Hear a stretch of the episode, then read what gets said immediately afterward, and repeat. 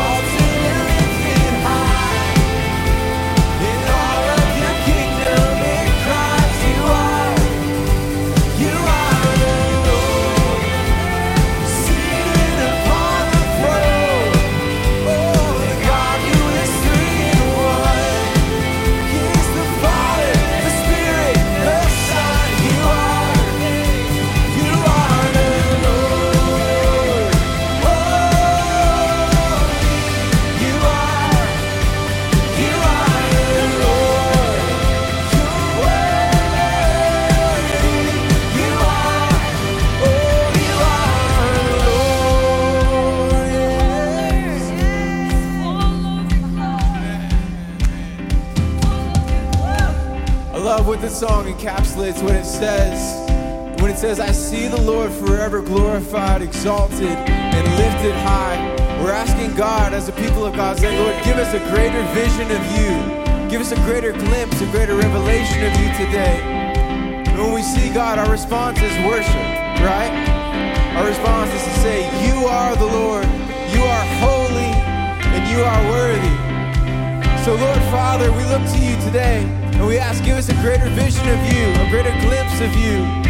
And we lift you up and we worship you today. We acknowledge that you are the Lord and we say, You are the Lord.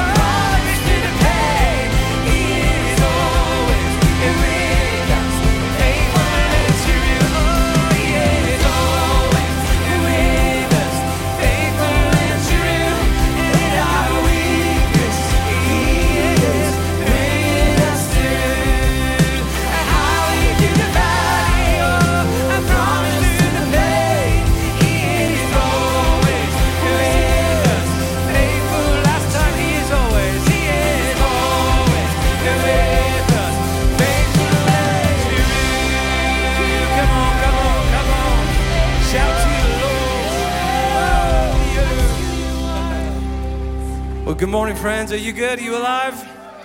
It's so good to see you. I've been on a two month sabbatical, resting in shalomi, buttery goodness. And I don't want to brag, but I really crushed sabbatical. I owned it. And I love being away. Pastor Brady gives us every five, seven years, we get a, just a couple weeks off and to kind of reset, reflect, retreat a little bit. And really, it's just a great exercise. It's a spiritual discipline that we all need to be exercising. It's not a church thing, right? You know, this is a people thing, it's a God thing for us. And, and I really, it's such an exercise to just uh, exercise radical trust. To say, God, you are after the affairs of my life more than I am. And you got it more than I got it.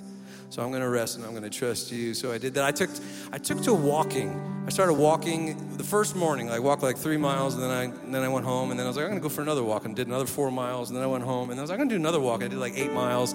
I did like 15 miles in one day, and I just started walking every single day. I wanted to do different house projects, but I felt like the Lord was like, Nope, just come with me. Come walk with me at the three mile per hour pace of Jesus.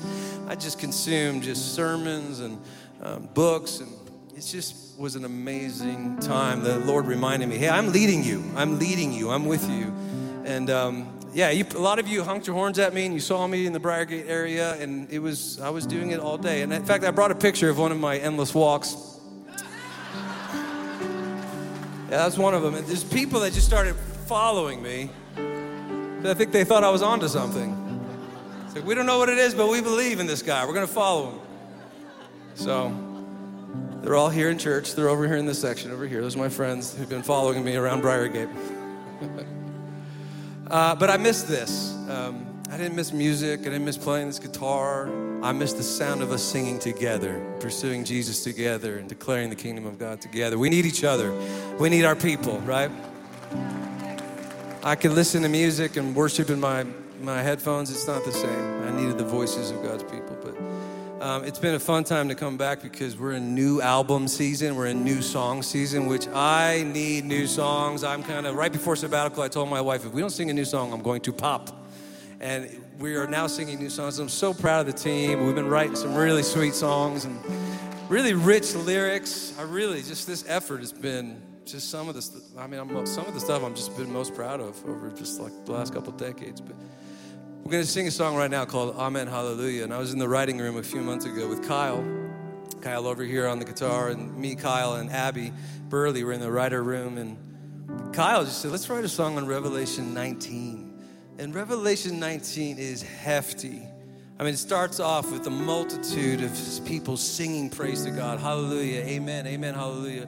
And then it comes to the wedding of the Lamb and the bride of Christ preparing herself for the wedding of the Lamb. And then it goes to the conquering Savior coming down on a horse, and his robe is dipped in blood, and King of Kings is written on his thigh and his arm, and his eyes are full of fire. I was like, yeah, Kyle, let's write a song on that. That should be easy. It's gonna be a 45 minute song. But we just started sweating it out and writing on this, and we got caught up. We got swept up in the future reality. And I want to sing it for you now. Just so I was just listening to it the other day, just prepping because we recorded like a pre-production track, and I just got caught up in heaven. I got caught up in the future kingdom, and I got caught up in the conquering Jesus coming to defeat the enemy once and for all. Right? So anyway, enough talk. I haven't been here a while. Just talking. We're just going to sing. We're going to sing this Amen, Hallelujah. And would you enter in with us? Would you just join the multitudes singing the great vision of the future? Oh, I hear the sound of the great multitude. Let's sing this. I hear the sound, the roar, the roar of the great multitude. They shout, Glory, Hallelujah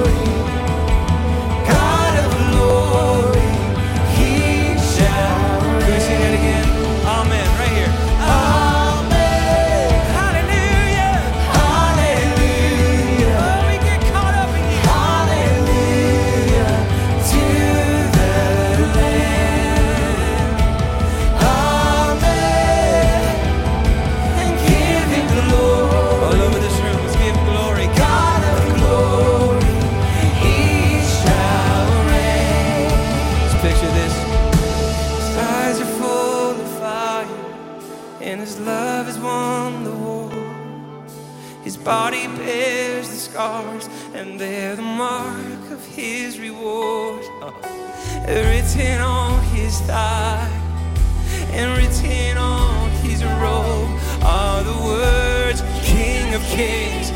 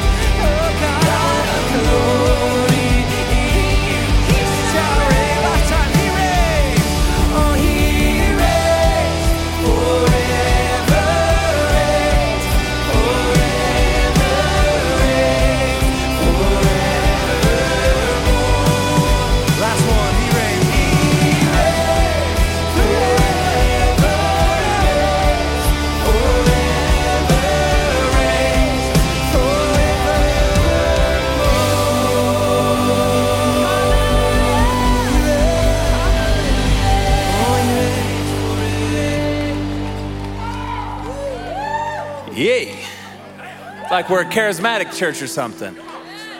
Can you feel the Spirit of the Lord here today? And the question I want to ask as we come to give to the Lord of our tithes and offerings is what happens when Jesus shows up? When Jesus shows up, Scripture tells us a bunch of stories. All things are made new. The blind see, the lame walk, the deaf hear, the dead are raised, the poor have the gospel proclaimed to them. When Jesus shows up, stuff starts happening. About two and a half years ago, I came into the office on a Tuesday morning. There was a letter on my desk. In the top left corner, there was kind of this government insignia. It was official paperwork, and it was from a correctional facility here in the state of Colorado. And I opened it up and I read a letter from a guy named Zach. He said, I'm here and uh, been in for a couple years and started seeing that you guys came on during COVID. You came on KRDO and they piped it right into the prison. And every Sunday morning we're watching and we're praying and we're worshiping and we're, we're you know, just growing in the faith. And some of these folks in the prisons, they're sending $2.50 tithe checks to New Life Church. $5 tithe checks to New Life Church. They're working all week long and they're taking from what they have earned and they're sending it in as their worship. It, it just, I mean, if that doesn't move you to tears, you need to check yourself.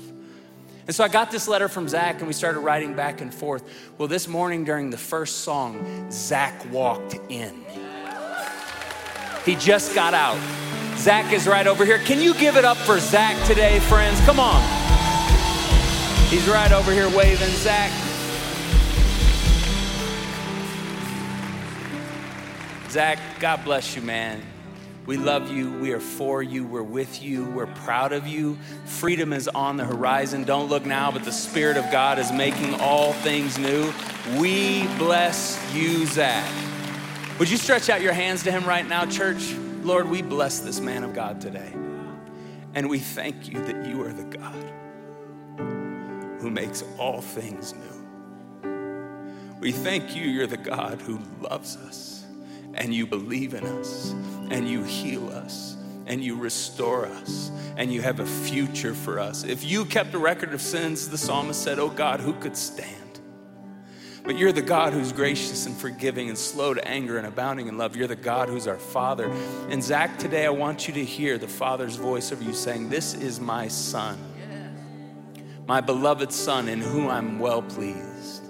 So, Lord, today we speak blessing and affirmation and strength over him. We thank you that you're standing him up in this newness of life. We thank you that you're going to provide every need, that he will lack nothing housing and tr- uh, uh, transport and great friends and great work and good health, and that he would lack nothing. We speak life over our brother Zach today, and we receive him as a member of this church, and we thank you for him, and we thank you that you're making all things new. And all God's people said, one more time for Zach today.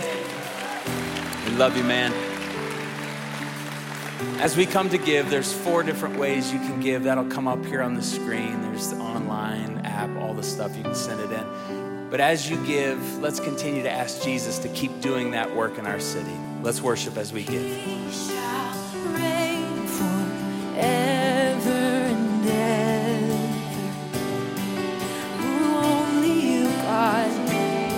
Let's sing that again. And he shall reign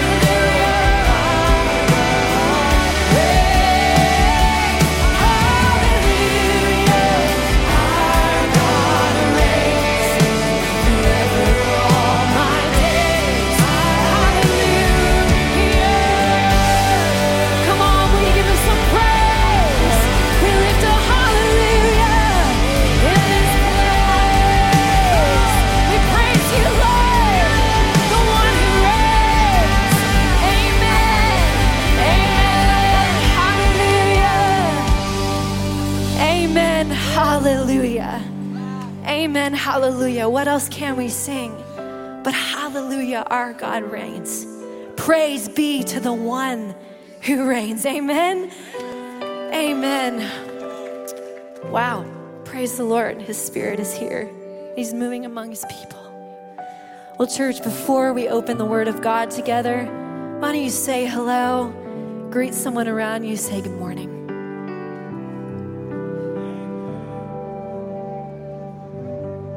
Good morning, New Life North. My name is Josh. Thanks so much for joining us this morning. And my name is Callie. If it's your first time joining us today, or if you're looking for more information about ministries here at New Life, you can click the link below or scan the QR code. If you're joining us on Facebook or on YouTube, go ahead and give us a shout out of where you're joining us from. We'd love to say hello. So let's grab our Bibles, grab our notebooks, and let's plug in for this message.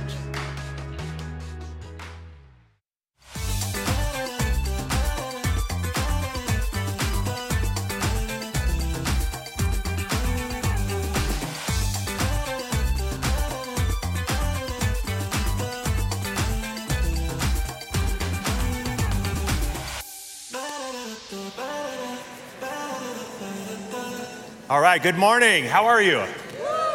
Happy Sunday morning to all of you. A little fall in the air today. Can you feel that? This is one of those days. Yesterday we left the back screen door open the whole day. It's nice, right? Get a little fresh air in the house. So good to see you. A little football weather. Anybody stay up and watch the ball game last night? This is really the first time, you know, I'm a big college football fan. It's the first time in 16 years of living here that anybody cares. So I'm kind of happy about that. I mean, it's kind of a big deal. Y'all are starting to awaken your senses to college football, and that makes my heart happy. So, and I thought about wearing some glasses and going pastor prime time with you today, but I, I don't think I can pull that off, so I just won't do that, all right? I don't think I can pull off prime time. So, good to have you today. It's good to have Pastor John back from sabbatical. Love having him back, yeah. I love his story. He said he walked 300 miles during the sabbatical. I haven't walked 300 miles in like five years. So, I mean, that's pretty amazing that he's done that in eight weeks. I kept getting phone calls from some of the neighbors. They're saying there's a homeless guy walking around Briargate. And I was like, no, it's actually John. It's okay. he's safe. so, anyway, good to be back. Uh, I want to remind you, I know, i know I've said this multiple times, been um, but I want to remind you to keep praying with me for that December 3rd legacy offering that we're going to have at 9 a.m. and 11 a.m. And one of the stories, I don't know if I've told you this story in a while, but this is a big deal to me personally to get free from debt. I just want to tell you why.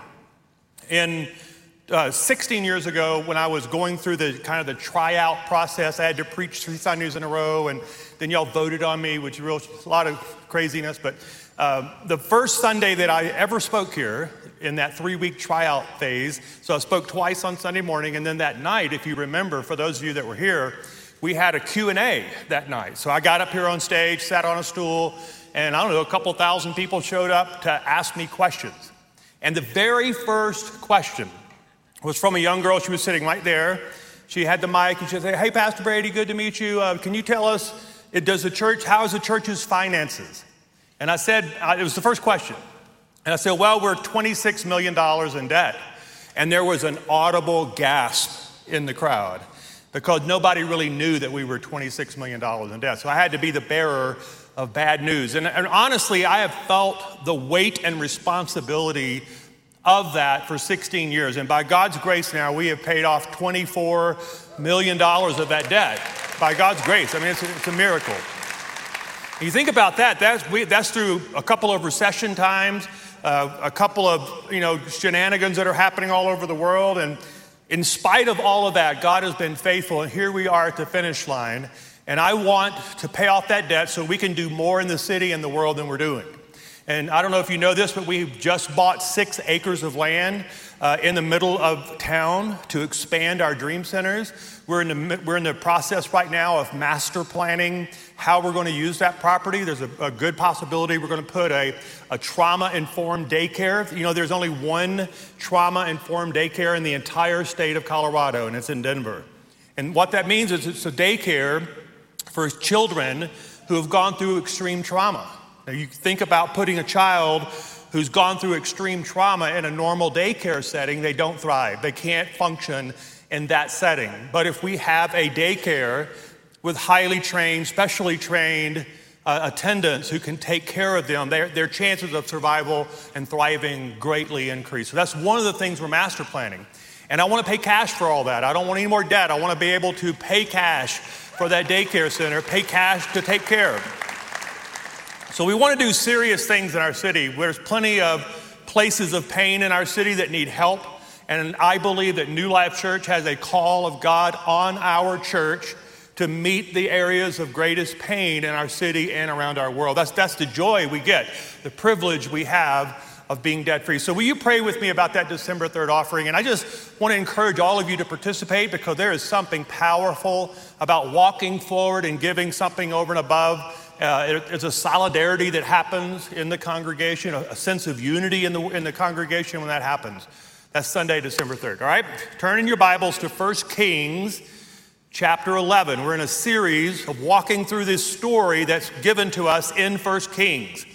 1 Kings is a story of, a, of kings, the leaders of Israel, who have led Israel up to this place. Now, we're in 1 Kings 11, and I have to tell you, this is where the story goes wrong. Up until this point, Solomon has kind of made up his mind. He's going to take the reins from his dad. He's going to, to the best of his ability, he's going to try to follow the laws that God has given him. He's going to try to make sure his heart stays devoted and connected to God. And God has blessed this man immensely. Solomon, at this point, is the wealthiest man who has probably ever walked the earth. Billions upon billions upon billions of, of today's dollars would be he would be he would be considered extremely wealthy. And he's the leader of uh, arguably the, the most powerful military force on the planet at that time. I mean, the Assyrians, the Babylonians, the Egyptians certainly had powerful militaries, but Israel was no, nobody to be bothered with at this point. And there was, there, there just seemed to be a sense of great prosperity everywhere. I mean, people, the cattle, the plants, the food, the water, everything seemed to be working in Israel. And God said, Listen, as long as you will follow me, keep your hearts toward me. If you will, if you will follow the path that I've marked out for you, he says, I will bless you, I will bless you, I will bless you. But something began to happen in Solomon's heart long before we get to this passage of Scripture. What we're about to read is a, a- the story of a man who's fully compromised. But in all my years of pastoral ministry, I've never met someone who has followed the Lord faithfully, who just wakes up one morning and says, Today, I'm gonna throw it all away. I'm gonna, I'm gonna do something foolish and ruin my life today. What happens is you begin to have minor compromises. You begin to change your course slightly. And the compromises at first are kind of small. They don't, nobody would notice, seemingly insignificant choices that you're making. But you look up one day after weeks, months, and years of that, and you are completely off course. Now, I'm not pointing at section 11 because I think you're off course. Okay, that's just, I realize that, that you're doing great and you are off course. But, but this is what happens in our lives, right? It's a series of small compromises. It's death by a thousand cuts.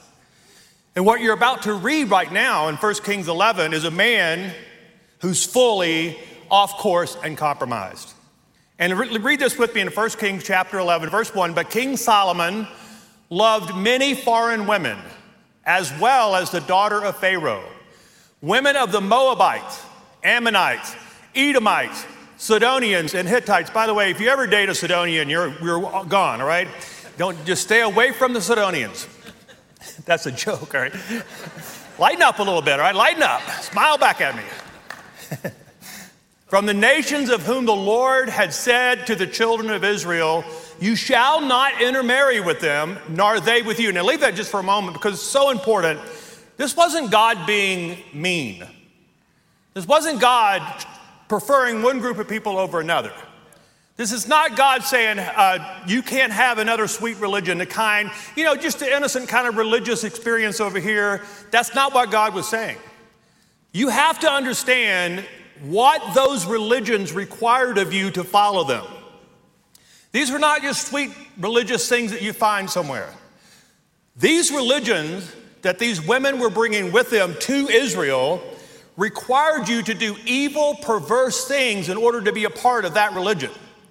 In many cases, you had to sacrifice children. You had to uh, harm your body. You had to perform perverse sexual acts in order to be a part of that religion. So, what God was saying is like, Israel, no. This is not just some harmless other religion. These religions are bringing evil to this nation. Be careful, stay away from it, run run, run away from those things. And Solomon knew better. Solomon wasn't innocent. He wasn't he was foolish, but he wasn't innocent. He knew better. Surely they will turn away your hearts after their gods. And Solomon clung to these in love. In other words, his heart began to love something other than God. And he says, and he said, and he had 700 wives and 300 concubines. That's a thousand women. That's three birthdays a day. Three anniversaries a day you have to remember. Can you imagine the dysfunction, the drama, the competition, the, the sh- shenanigans that were happening with a thousand women in his life? Listen, it'd be the same if one woman had a thousand husbands. It's the same chaos, all right? And, and his wives, listen to this, his wives turned away his heart. Now, this is a cautionary tale for all of us about the friendships that we allow into our lives. Who is in our life do we allow to influence us? And he says, For it was so when Solomon was old that his wives turned his heart after other gods. Now, listen to this, is so, so important. This is the key passage right here. And his heart, the inner workings of his mind, his emotions, his thoughts, and his heart was not loyal to the Lord his God as was the heart of his father David. Now, leave that up. This particular translation does not accurately reflect the good word. So, you see that phrase, not loyal to the Lord? Actually, what it means, uh, the, the better translation would be his heart was not whole. His heart was contaminated. His heart was divided. His heart had been taken away from him. His heart was not whole toward the Lord. And the Bible says that it's better for us to be hot or cold because lukewarm, it says if you're lukewarm, he's going to spit you from his mouth.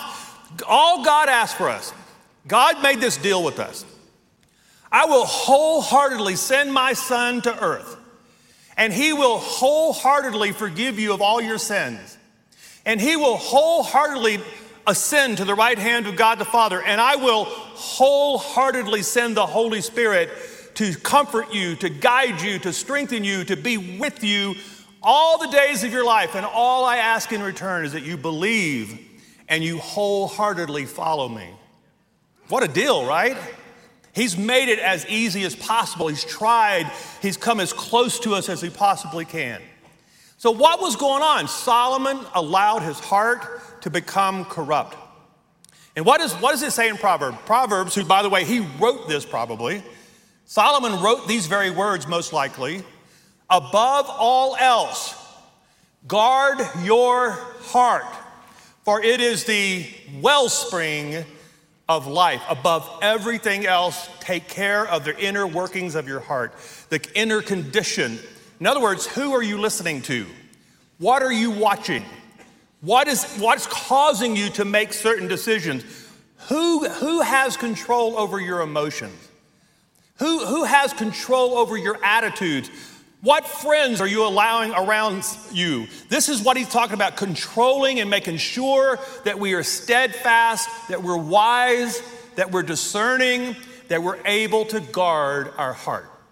So that's the story of Solomon. In chapter 11, his heart has now left God and turned toward idols. So, how do we, what, what, is, what is it possible for us? Listen, if Solomon had all the money in the world, if Solomon had health, we don't know of any sickness that Solomon had. He lived to an old age. And he had a power, so he had power, he had health, and he had wealth. Now that's supposed to solve all of our problems, isn't it? If you have power, if you have health, and you have wealth, everything should be okay, right? Because that's what we're chasing, it seems like. When actually, what God has said, don't ever chase any of those things. He said those things have beauty and those things have value, but above all else, guard your heart. So I want you to go now to Ephesians chapter 6. I'm going to show you today how to guard your heart, how to build your life in a way so that you will never compromise away the blessings that God wants to bring you.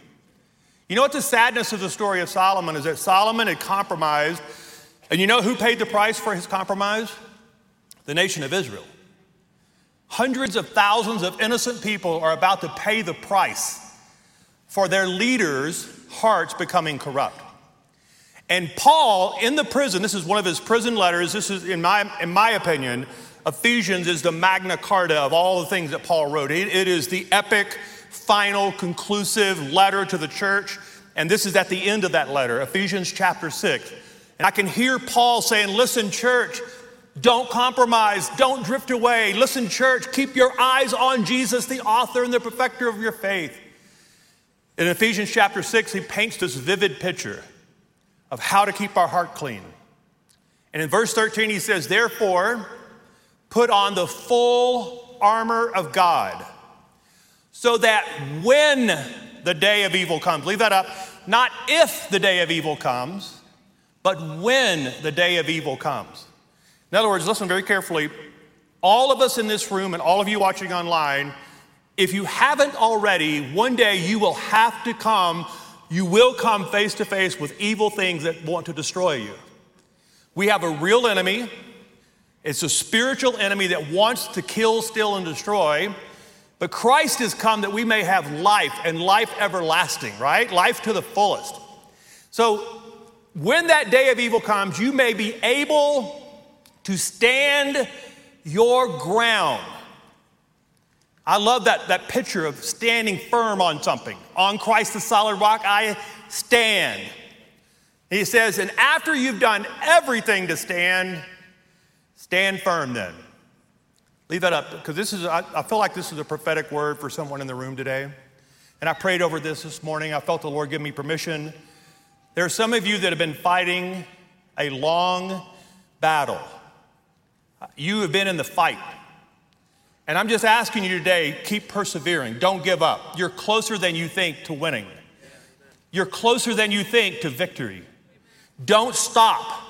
Stand firm. He says, and when you've done everything to stand, you feel exhausted. I, I don't know what else to do. I don't know what else to say. I don't know how else to pray. Stand firm. Stand on what you know to be true. Stand on what you know to be right and correct. Don't compromise your character and don't give up. I was talking to a parent uh, recently, and he said that his, one of his children is just going through the fight of their life right now. And he said to me, he said, I don't see this fight being a quick one. I feel like I'm, I've got to get in it for the long haul. And I am committed to her until I give up my last breath. He said, but this fight is worth fighting. Listen, not, not every fight is, not, not every skirmish is worth engaging. But there are some fights the fight for your children, the fight for your marriage, the fight for your soul. Those are fights that are worth the long term perseverance of fighting well, right? So, how do we do that? He says, with the belt of truth buckled around your waist, with the breastplate of righteousness in place, and with your feet fitted with the readiness that comes from the gospel of peace he says, in addition to all this, take up the shield of faith with which you can extinguish all the flaming arrows of the evil one. And take the helmet of salvation and the sword of the Spirit, which is the Word of God. Let's pray together. Father in heaven, we've heard your words today. We pray they would penetrate deeply into each of us. We give you permission today to challenge us, to change us, to convict us, to encourage us, to strengthen us. We thank you that your word is living and active, sharper than a double edged sword, able to divide soul and spirit. And we give that word permission today to do holy work in every one of us. And we ask it in Jesus' name. Amen. All right, read this list out with me, okay? Just for your own benefit. These are just six things here, so read them out with me. The belt of truth the breastplate of righteousness, feet fitted with peace, the shield of faith, the helmet of salvation, and the sword of the Spirit, Those, this is, this is a, a metaphor, it's a picture, it's a word picture that Paul's using, and it would have been very familiar language to the people that were reading it because Ephesus, the city of Ephesus, was full of Roman soldiers. So these are people that they would have seen Roman soldiers everywhere. And they said, Oh, we get it. That's what this spiritual battle looks like. We understand now by using these word pictures. So don't, don't get fixated on the actual equipment, though. There's a deeper meaning here that we want to grapple with today. So let's look at this first one the belt of truth. And Paul starts with this because the truth will always what? Set us free. He says, so before, before you fight, if you're going to fight, listen very carefully, if you're going to fight, fight as free people. Fight from a place of freedom. Place, fight from a place of truth. And he says, don't allow anything to stay in our heart that's not truth. Now, listen, it's getting more and more difficult to discern what is right and what is wrong, right? Or what is true and what is not true. I mean, we get a little bit of truth that hooks us in, then we don't know if it's true anymore. And it's very subtle. We have algorithms that, that are attacking us, drawing us into conversations that we don't even know if these people even exist. Is this artificial intelligence or these real human beings? I'm assuming, listen, I know this is going to sound super cynical, but I actually think you need to be more cynical not less. And, and more discerning, not less. I think we need to question things more and deeply. I don't know if you know this, but I have a journalism degree. I'm, I'm, actually a trained journalist. When I was in college, I had a, I was the editor of my college newspaper. I was uh, in journalism. I was a, a, crime reporter right out of school, right out of college. I was on the street crime reporter covering police and fires, and and so I'm trained to look for things that are true. And I know that you don't trust journalists. I probably shouldn't have said that to you anymore because now you think I'm a part of fake news. what I'm telling you today is not fake news. This is good news, okay? But my point is train your mind and heart to look for things that are true. Find things that are holy and true and build your life on those things.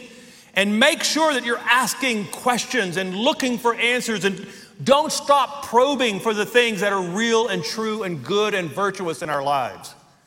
Ephesians 4 says, Therefore, each of you must put off falsehood, put it off, cast it off of you, and speak truthfully to your neighbor, for we are all members of one body. So he said, before you ever get into the fight, before you ever try to live your life correctly, make sure you're living your life on something that is true. And then he says, take the breastplate of righteousness, this big piece of equipment that covers your, your abdomen, covers your core. The breastplate of righteousness. Here's what I mean by righteousness I believe God, right now, at this moment, is setting things right in the world. And how do I know that? Because He's already set things right in my heart. Now, what I mean by that, I, I have right standing before God right now. God has saved me. God has given me redemption. God has filled me with forgiveness. So I, he is, I am right with him, and he is right with me. Now, listen, New Life, I don't know if you believe this or not, but God likes you. God is for you. God loves you. God's not running from you, He's running to you. God is in holy pursuit of you. And when you turn your heart toward Him and confess His name and receive salvation that has already been given to you, suddenly God's standing correctly in front of you, you're standing correctly in front of Him, and that's what righteousness is. Righteousness is when myself and God is when we're in right relationship, right demeanor toward one another, the righteousness of God. You know how many problems that solves for me mentally? If I wake up in the morning doubting whether or not God is right with me or I'm right with Him, it sets my whole day wrong. But if I wake up every morning convinced that my feet are still on the rock, that God has not moved, I have not moved, that I'm in right relationship with Him, everything changes. And He says, then let your feet be fitted with peace. If it's true that God is right with me and I'm right with God, that means I'm at peace with God. And I want to tell others how they can have this same peace. Listen, New Life Church, we are not called to be peacekeepers, we're called to be peacemakers. That means that wherever these feet take me tomorrow, I am bringing with me peace.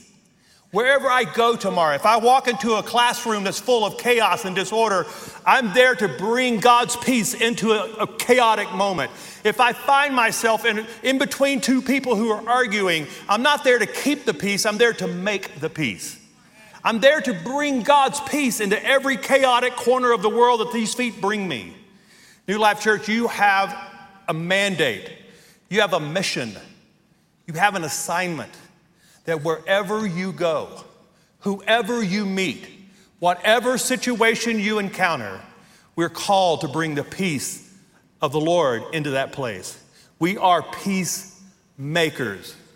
And then he says, Take up, this is grabbing it, take up the shield of faith. And he says, This is how you're going to extinguish the fiery darts of the enemy that are going to come your way. What is it that the enemy is attacking? I mean, this sounds pretty, pretty uh, violent. It feels, it feels like I'm, I'm fighting against something. To take up a shield means that, that something has been leveled against me. Someone's firing weapons at me. What is it that the enemy's attacking so strong that I would need to pull a shield of faith? Listen, the enemy is attacking the promises of God in your life. He's trying to convince you that the promises of God are not going to happen. What was the first attack of the enemy in Genesis chapter 2? Well, Genesis 2 or 3, I think it's 3 maybe. 3? Yeah, Genesis 3.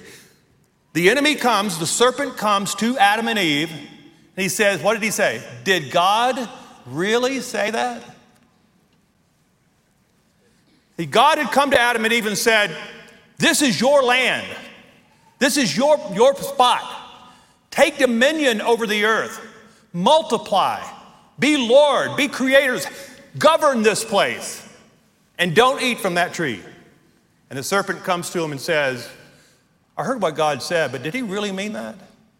Did he, did he really say that to you? This is what's happening every day in our, our, our, internal conversations with ourselves that the enemy comes and says, Did God really promise you a good marriage? Did, did, God, did God really say if you train up your child in the way they should go when they're older, they're not, they won't depart from it?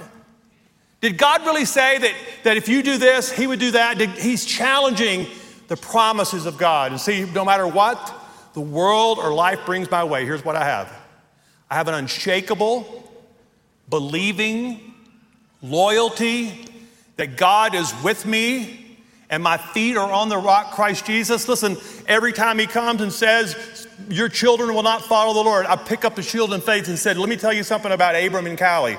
When they were babies, the Lord spoke to me about their future.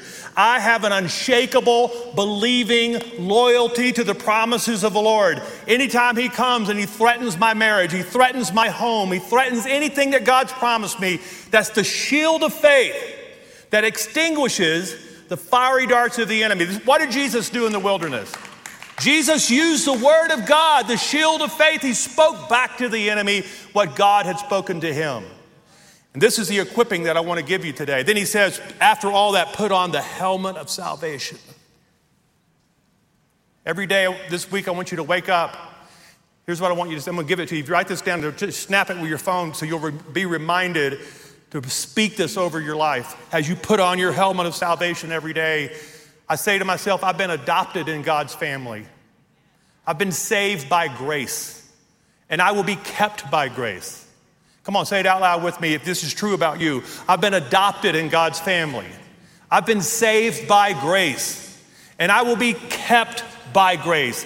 And what you're doing when you say that out loud, you're reaffirming your real identity. You're, you're reaffirming who you are. Listen, you didn't earn salvation, so you can't give it away. You were saved by grace. You are kept by grace.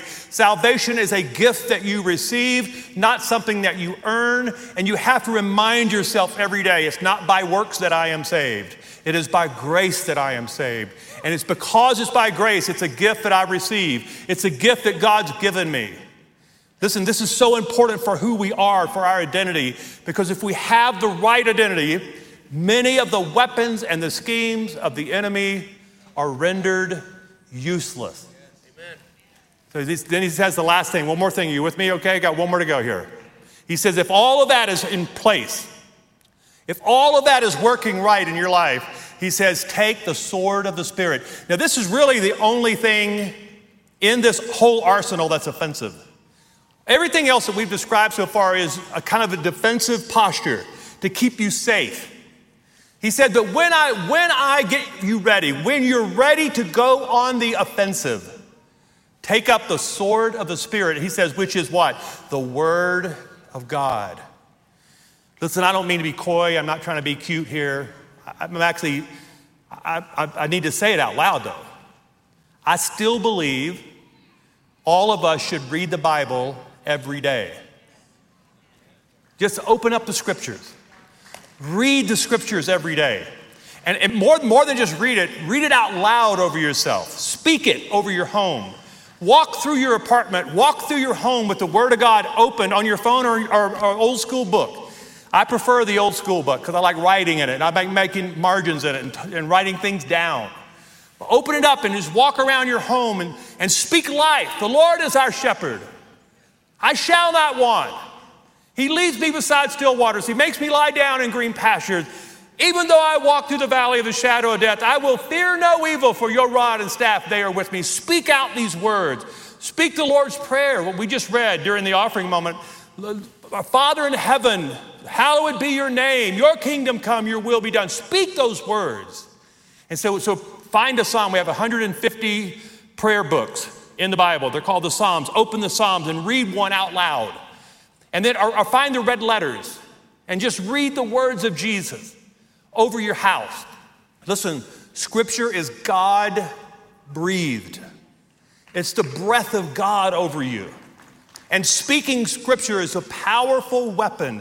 It's this weapon that I think very few believers are actually using right now. And we wonder why we, we feel defeated and wonder why we feel weak and why, why are we not living the powerful Christian walk that we hear about? I believe it's because we laid our sword down. You haven't picked up your sword in a while. So pick up the very weapon that God's given us and use it for your benefit. Use it. The scriptures. Spoken scripture is especially powerful when we, when we believe it. When I believe what I'm reading and when it has shaped me from the inside out. Listen, I, I, I admire people that, I, I met someone the other day that had memorized the whole book of First Corinthians.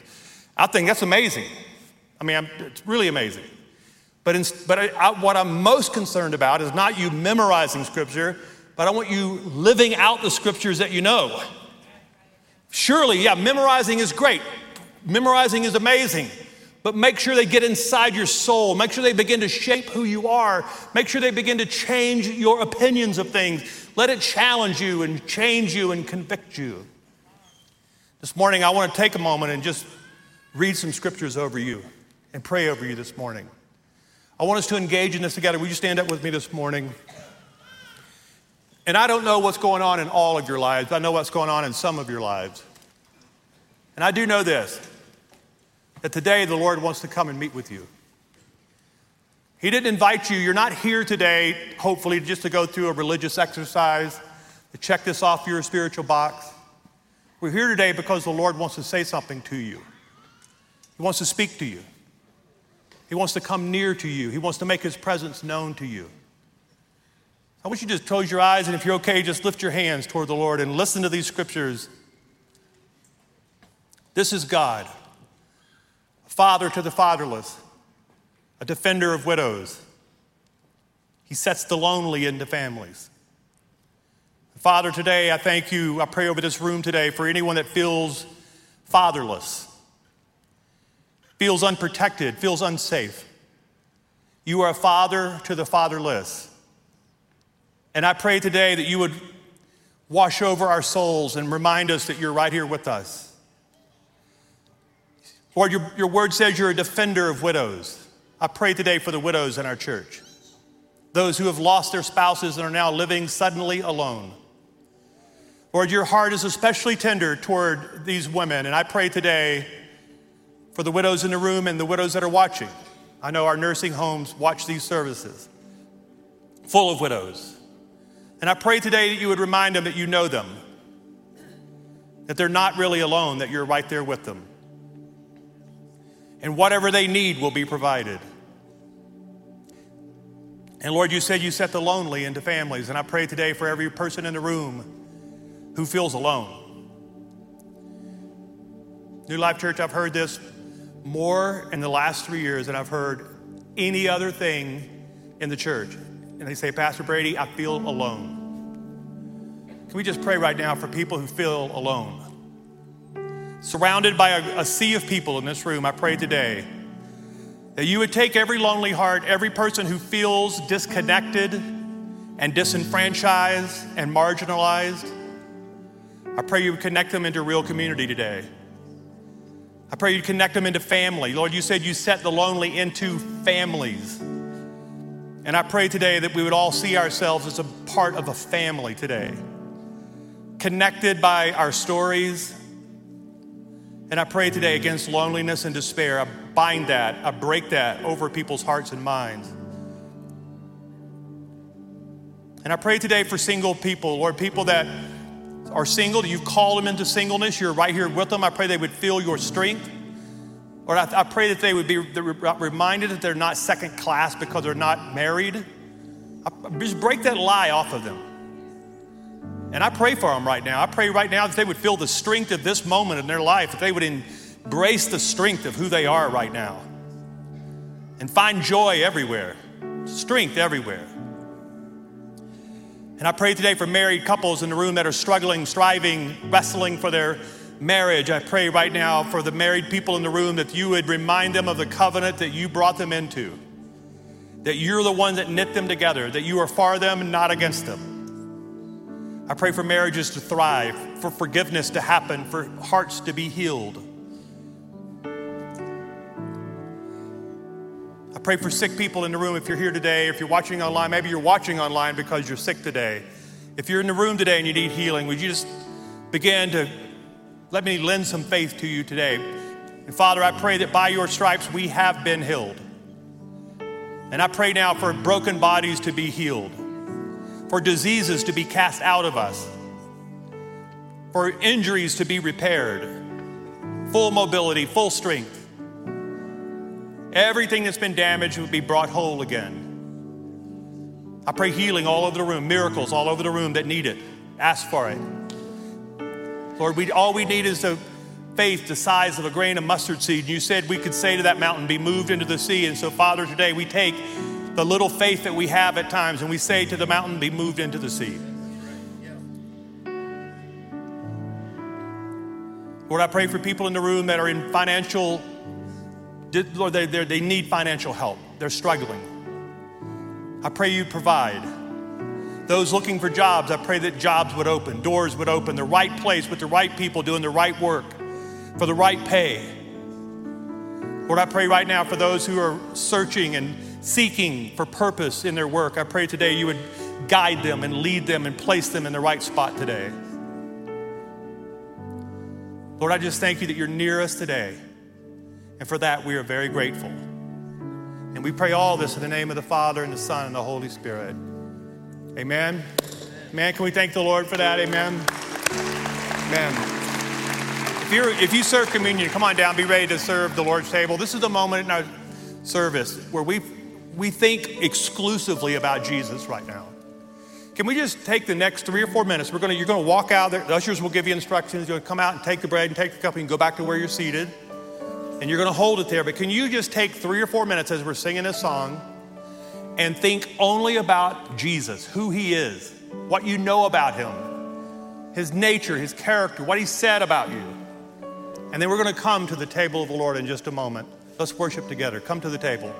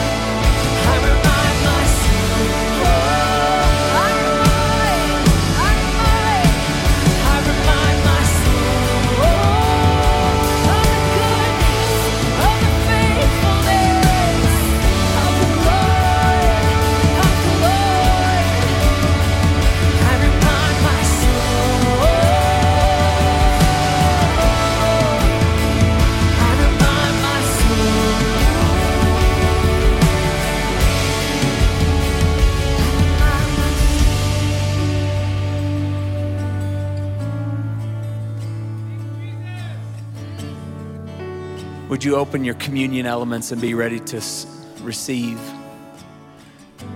Think about what is happening on the night that Jesus was betrayed.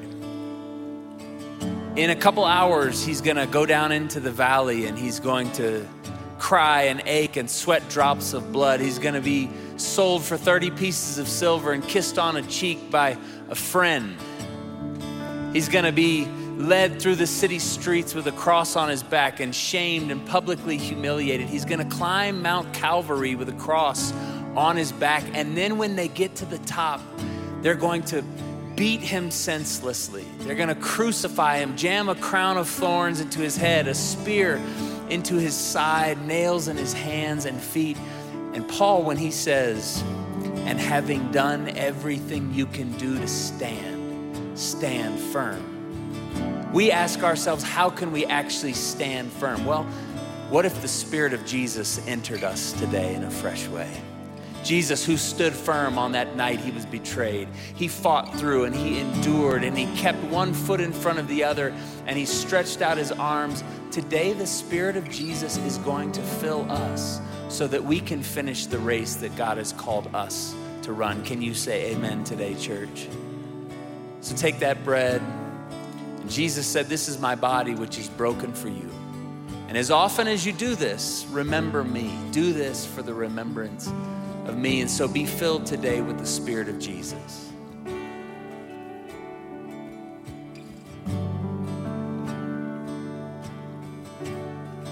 What about the failures? What about the sins that so easily beset us? What about the moments we've thrown it all away? Jesus on that night said, I've got that covered too. This cup is the new covenant given in my blood, and it's given for the remission of your sins, says Jesus. And as often as you do this, do this for the remembrance of me. Friends, today, the good news of the gospel is that if we confess our sins, He is faithful and just to forgive us and to cleanse us from all unrighteousness, which means today you and I are clean by the work of Jesus. You may drink up to your forgiveness. Let's sing together as we go from here.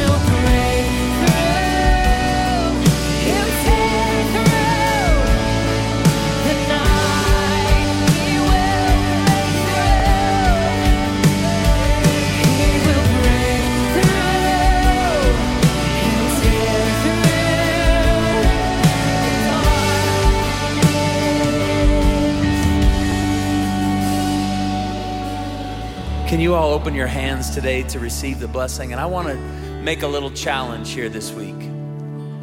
What if you wrote it in your calendar every morning when you get up to read Ephesians 6 and to meditate on that word that Pastor Brady put in front of us, to, to arm yourselves, to be filled with the Spirit before you go out into the world. And so as you go, I want to pray Ephesians 6 over you. I say to you today, finally, my sisters and brothers, be strong in the Lord and in his mighty power. Put on the full armor of God so that you may be able to stand against the wiles of the devil. For we wrestle not against flesh and blood, but against principalities and powers and rulers of the darkness of this world. We're wrestling against spiritual wickedness in high places, and therefore, put on the belt of truth today. Take up the breastplate of righteousness today. Let your feet be shod with the preparation of the gospel of peace today. Take up the shield of faith with which every fiery dart of the enemy is quenched, and the sword of the Spirit, which is the word of God, and put on the helmet of salvation so that you can have the mind of Christ. And in all situations, pray in the Spirit. I pray today, Lord, that you would strengthen us and make us your people and send us back into the Pikes Peak region today full of your Spirit. I pray, may the Lord bless you and keep you. May he make his face to shine upon you and be gracious to you. May the Lord lift his bright, smiling countenance upon you and all of your people, and may he grant you his shalom, his peace today in the name of the Father and the Son and the Holy Spirit. And all God's people said, Can we give God thanks for all He's done here in this place today? I want to do a couple things here invite down our prayer team, our small group leaders, our prayer leaders, our pastors. If you need prayer about anything, come see us. If you're new, come meet us in Connect Central in the lobby. We'd love to say hi and give you a gift. Go from here today in God's grace and peace. Much love.